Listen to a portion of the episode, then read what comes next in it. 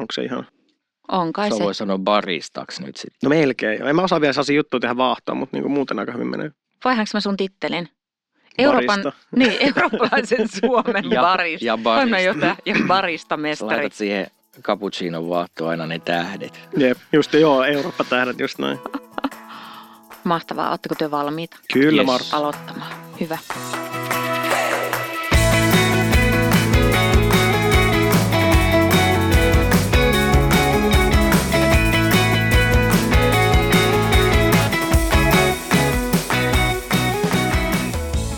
Tämä on Telan sillanrakentajat podcast ja minä olen Maria Veitola. Ja tämän podcastin tarkoitus on yrittää auttaa mua itseäni ja kuulijoita vihdoin ymmärtämään, että mistä suomalaisessa eläkejärjestelmässä oikein on kysymys.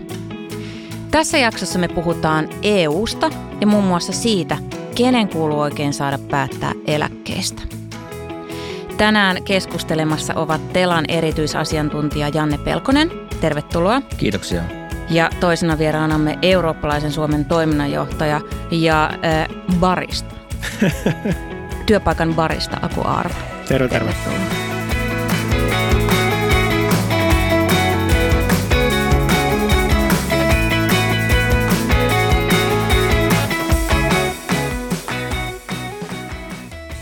Tuota, selvitetään ensin tämä meidän, tai oikeastaan teidän, eurooppalaisuus. Miltä tuntuu sielussa ja sydämessä, kuinka eurooppalaisia olette asteikolla yhdestä kymmeneen, eli kymmenen eniten, yksi vähiten, Janne vaikka.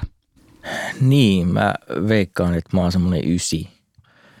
Se oli mulle, mulle nuoruudessa tärkeä juttu, että Suomi liittyy Euroopan silloiseen yhteisöön 90-luvun puolivälissä. Se on semmoinen aika iso sukupolvikokemus mun mielestä.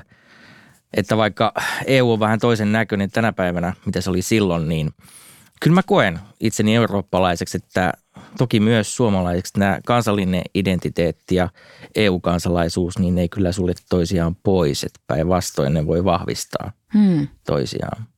Mites Aku, mikä on sun eurooppala- eurooppalaisuuden aste numeroin Aste, no- mitattuna? Työn, työn puolesta tietenkin 11, että tässähän elää ja hengittää Eurooppaa koko ajan, mutta ehkä vähän sama kuin mitä Janne sanoi, että mä muistan 95 tai tämän liittymisen ihan hyvin, vaikka olenkin melko pikkupoika vielä, ehkä paremmin muistan lätkä MM-kisat siltä ajalta vielä, mutta, mutta eurooppalaisuuskin on totta kai, se on niin kuin arkea tänä päivänä mulla ja, ja tota, suomalainen, totta kai mielen itseni suomalaiseksi, mutta, mutta kyllä ihan samassa mittakaavassa myös eurooppalaiseksi ja, ja tota, pidän sitä äärimmäisen hyvänä asiana. Mä huomaan, että mulla tulee itselläni hyvä fiilis passista silloin, kun mä liikun mm. ja sitten mulla on se eurooppalainen passi, niin mä oon jotenkin aika ylpeä siitä ja se tuntuu tosi hyvältä ja varmalta ja, ja se tuntuu ihanalta, että, että voi liikkua Mm. vapaasti, joka on aikamoinen etuoikeus Mä tykkään maailmassa. kyllä erityisesti vielä siitä, että ei tarvii välttämättä sitä passirahaa mukana, että voi mennä vaan henkilökortillekin, että se on, se on aika iso se totta. passi, ei mahdu taskuun hyviä näin. Mutta sitten mä huomaan, että, että siinä kohti mulla tulee vaikeuksia. On semmoinen äh, tosi tosi kuuma muotimerkki kuin Vetmans. Ja niillä oli tuossa vuosi sitten, niillä oli semmoisia, ne teki aika provosoivaa muotia, mutta niillä oli semmoinen EU-mallisto ja niillä oli huppareita ja teepaitoja, jotka oli vain sinisiä ja sitten se oli se EUn logo. Mm.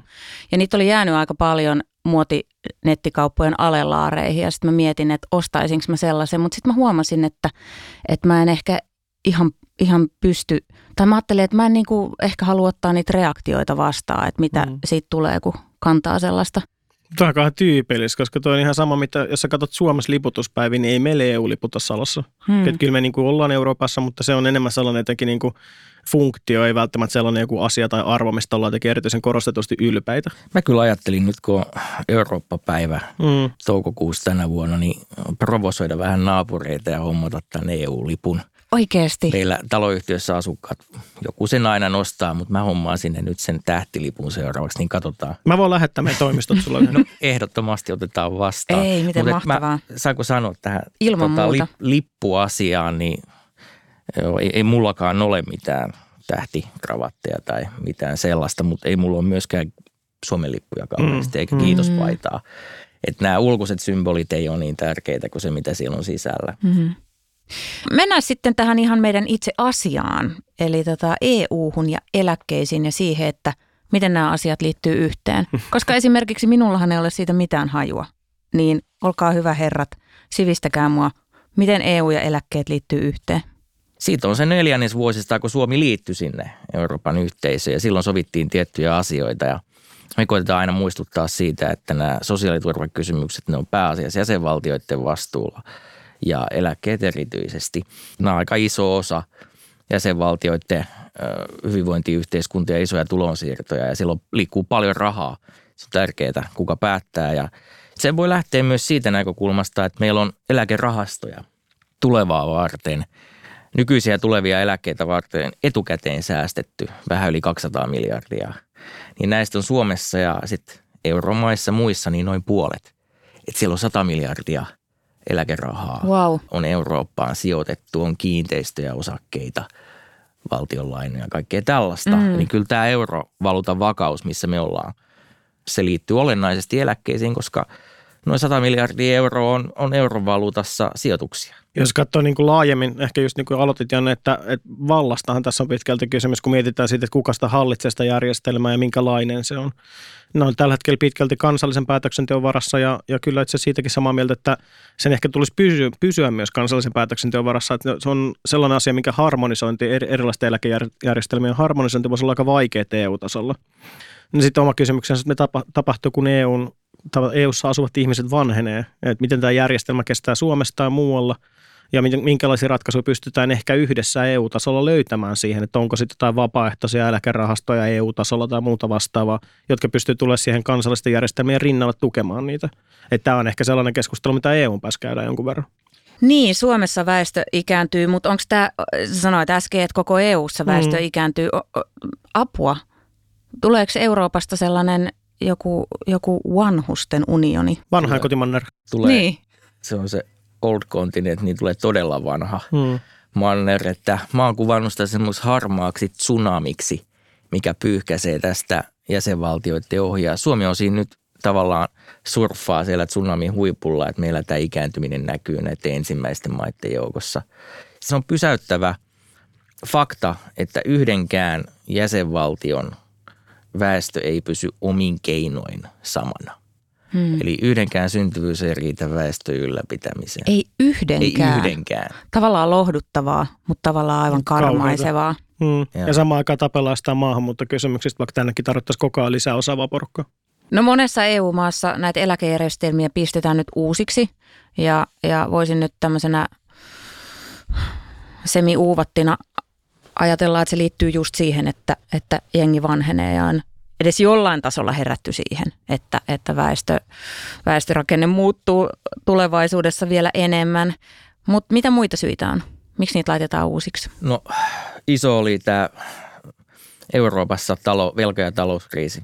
Niin tämä muutti tilannetta aika tavalla, että eläkeet kun rahoitetaan, niin siellä on tällaista, että voidaan periä maksuja työssä käyviltä ja niillä maksaa eläkkeitä. Sitten voidaan rah- säästää ja rahastoida ja niillä tuotoilla maksaa eläkkeitä. Et Suomi on siellä puolessa välissä, että meillä on sekä rahastoja että kerätään, kerätään työstä rahaa. Niin tämä rahastointipuoli nähtiin joskus, että se on tosi hyvä asia, että meillä eläkevastuita, kun väestö ikääntyy ja muuta, niin niitä varten varaudutaan etukäteen. Mutta sitten se on ollut iso ongelma eurooppalaisille eläkerahastoille se, että korot on nollassa ja hmm. pitäisikin ottaa riskiä eläkerahoilla hmm. enemmän.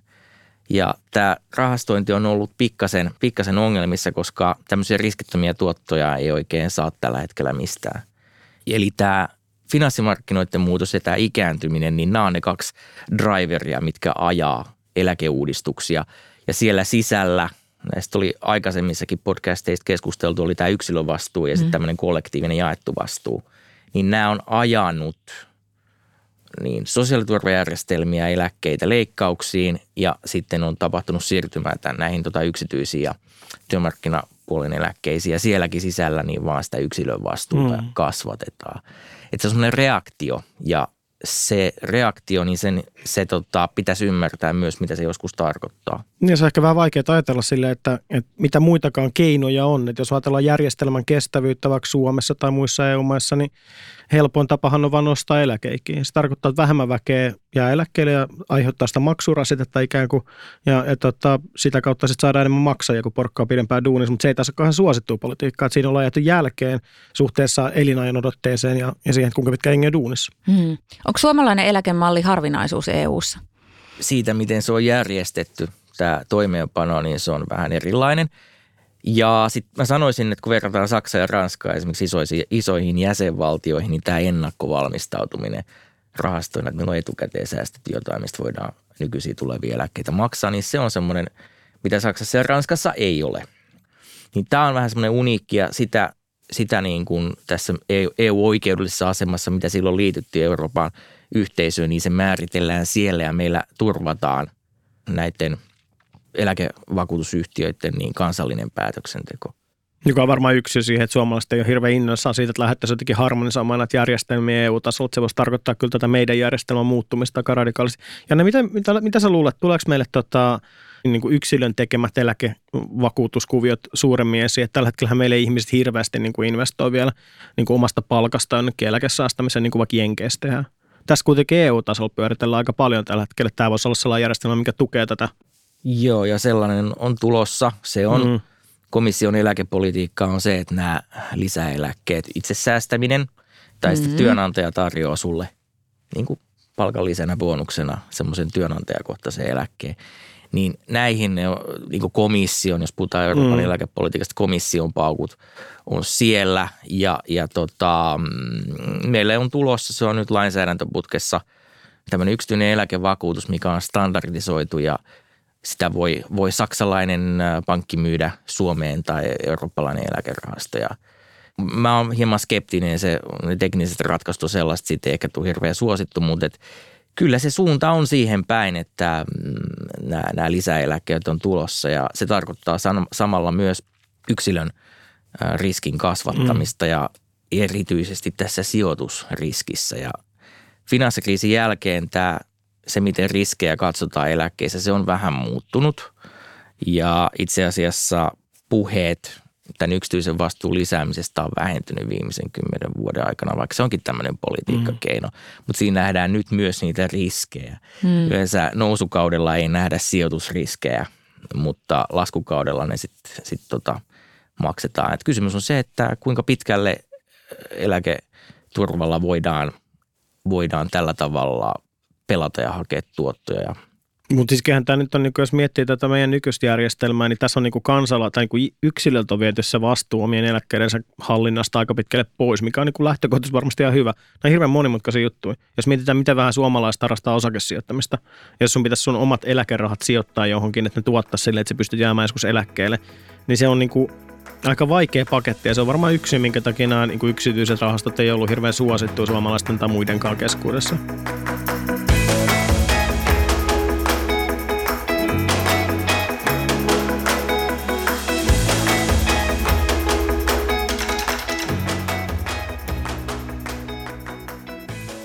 Ajattelitteko te muuten, että onko sillä mitään väliä, että jos vaikka Suomessa työuransa tehnyt ihminen sitten, koska näitähän on paljon ja en tiedä miten tulee tulevaisuudessa olemaan, tuleeko vielä ole enemmän, niin aika moni ajattelee, että no sit kun mä oon eläkkeellä, niin sit mä muutan sinne Espanjaan. Että siellä on tosi paljon halvempaa ja lämpimämpää ja, ja mä ostan sieltäkin, myyn ton tosta noin tämän, tämän tota noin, niin Helsingin asunnon ja muutan sinne, muutan sinne johonkin kivaan, kivaan tota aurinkorannikon mestaan. Niin onko se tavallaan onko sillä mitään väliä, missä ne eläkepäivänsä viettää? Sille Suomen työeläkejärjestelmän näkökulmasta tuo, me maksetaan myös vaikka sinne Goalle. Hmm. Se ei tarvitse olla Espanja aurinkorannalla. Et sit on näitä... Niin ei tarvitse olla Euroopan sisällä edes. Ei, ei edes tarvitse olla. Ja tota, verotus on sitten semmoinen, että siinä on Suomella on sitten kahdenvälisiä sopimuksia. Nyt on tämä Portugali-keissi ja muut, muut ollut esillä, että niitäkin voidaan – aina muuttaa. Mutta sitten sille eläkeläiselle, niin senhän pitää saada ne terveyspalvelut. Sitten. Kyllä. Se on tärkeä.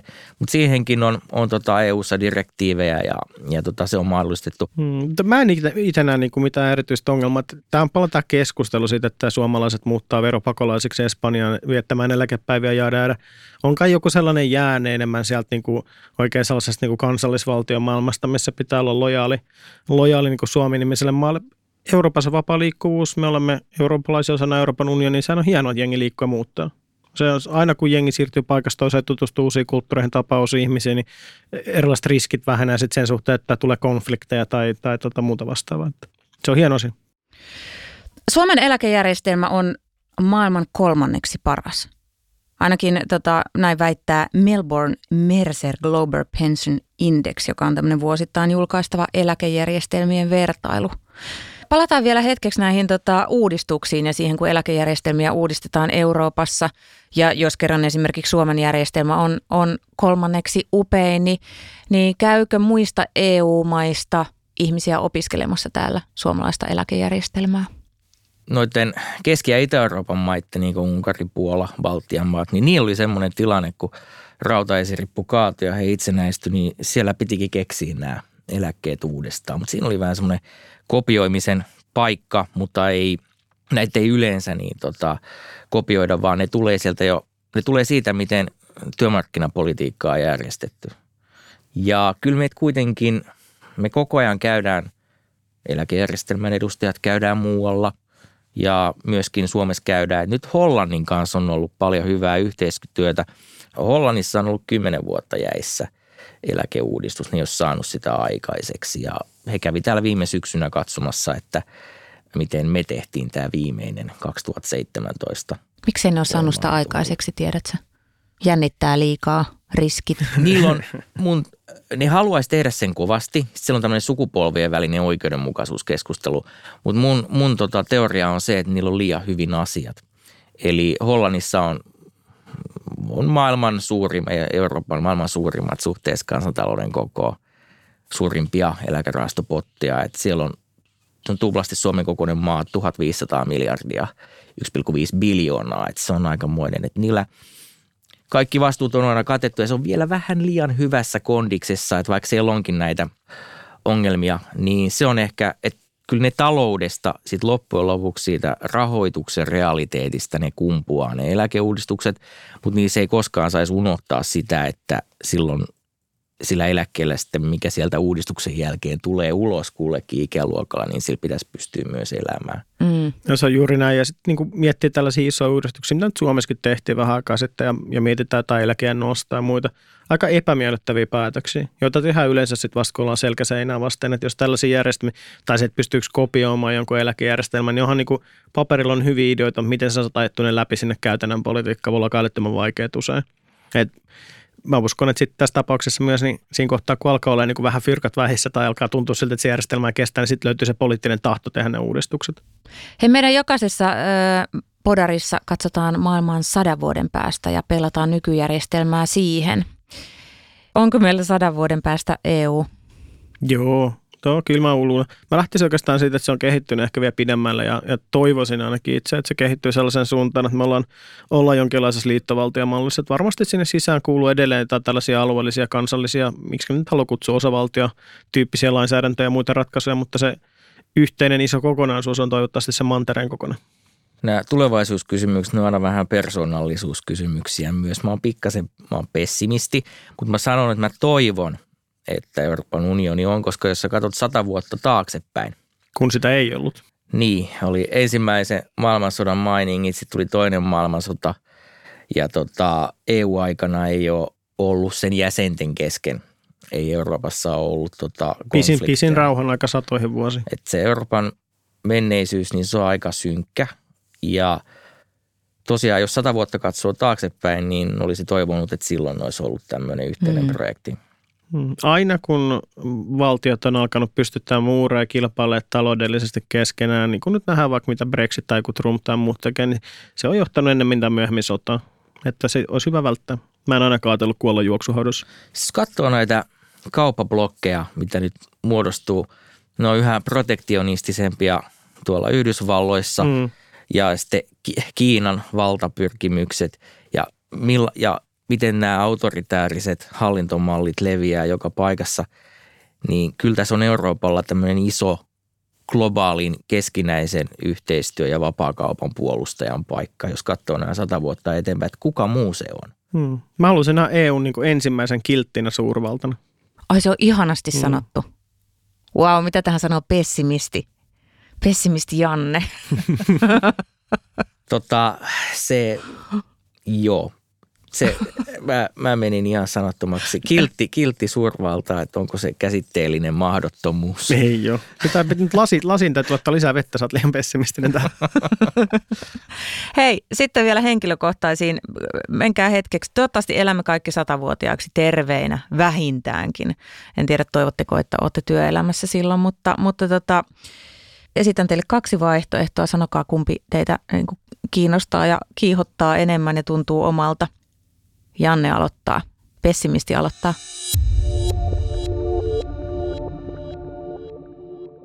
Nuorgamissa vai Välimerellä? Riippuu vähän vuoden ajasta, mutta ehkä kuitenkin välimerellä sitten. Aku. Juu, välimerellä. Vaikka Nurkamkin on kiva paikka. No Aku, small talkia ranskaksi vai kiinaksi? Kauhean. Mä en puhu kumpaakaan kiinaksi. Entäs Janne? Mä oon kuvitellut, että ranska on parempi small talk-kieli kuin kiina, mutta mä voin olla väärässä. Eli valitsit Ranskan. Mä vaan realisti. Ää, Janne, maksat euroilla vai bitcoinilla?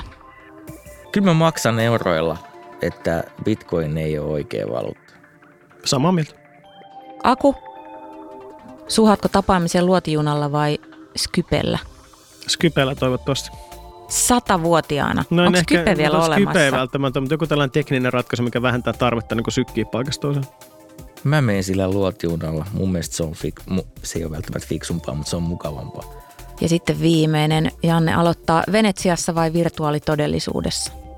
Venetsia on aikamoinen turistiryssä ja mä oon käynyt siellä monta kertaa, että ehkä se virtuaalitodellisuus sitten. Ja onkohan se sadan vuoden päästä jo uponnut? Sitä paitsi virtuaalisesti varmaan voi mennä Venetsiaan mi- Niin, mihin tahansa joo. vuoteen. Entäs Aku? Kyllä mä virtuaalisesti. Mä aina ajatellut, että mä haluaisin elää niin pitkä, että mun tietoisuuden voidaan lataa johonkin robottiin, että se olisi niin kuin makea tapa elää ikuisesti. Lämmin kiitos tästä keskustelusta. Kiitoksia. Kiitos. Kuuntelit Telan sillanrakentajat podcastia. Meidät löytää Apple Podcasteista, eli iTunesista, Spotifysta ja muistakin podcast-palveluista. Osallistuja kommentoi hashtagillä sillanrakentajat.